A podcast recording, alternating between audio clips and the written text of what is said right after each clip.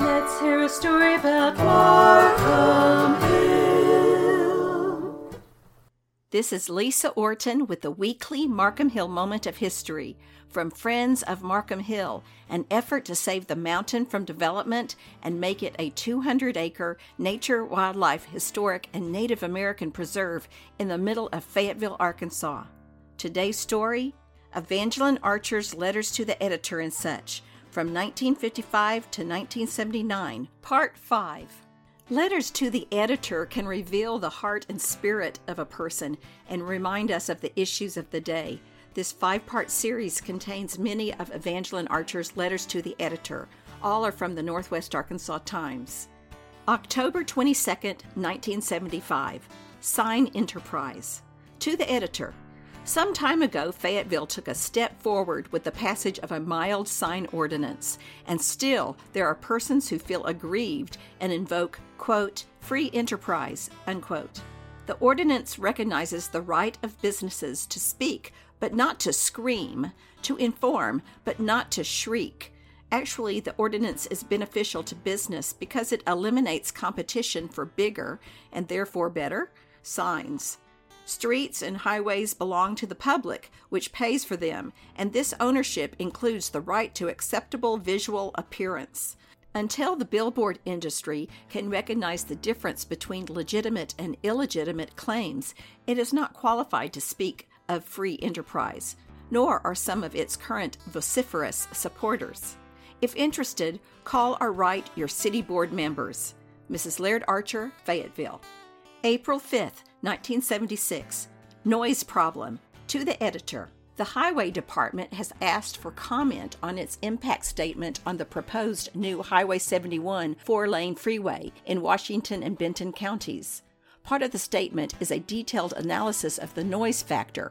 For alternate A preferred, the department states that 51 homes would be eliminated by the route, but adds that in this presently quiet residential area, 37 more would be subject to such noise levels that special noise abatement measures may be needed. Medical research has proved that noise above a certain level is injurious to health. This fact has long been recognized for the sick, hospital zone quiet, but now that we are better informed, a sign, well people quiet, would be equally appropriate. On page 29, the report says, quote, there are several measures open to the highway agency to correct or alleviate this noise problem. Unquote. True, but none of these measures is considered by the experts to be as effective as distance. In addition, the Highway Department, to my knowledge, has used none of these in the state.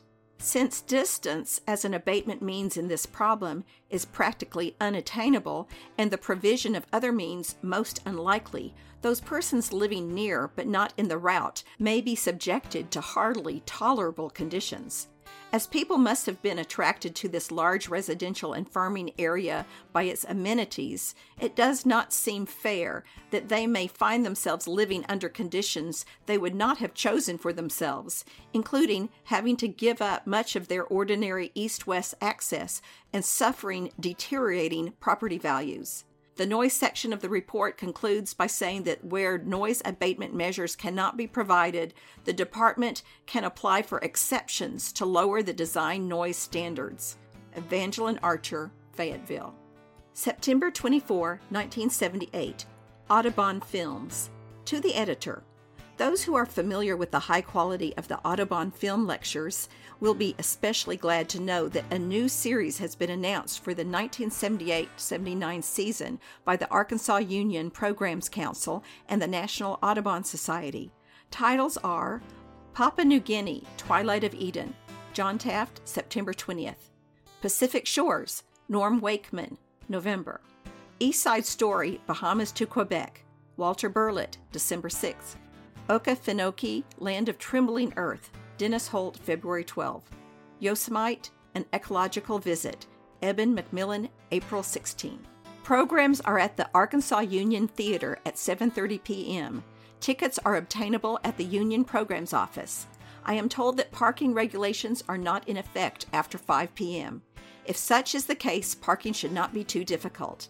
Mrs. Laird Archer, Fayetteville. December 17, 1979. Obituary. Mrs. Evangeline Pratt Waterman Archer, 80, of Fayetteville, died Friday at her home. Born December 20, 1898, at Springdale, she was the daughter of Cassius L. and Magdalene Agell Pratt.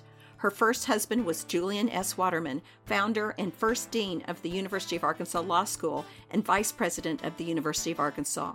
After his death, she married Laird Archer, foreign officer of the Near East Foundation.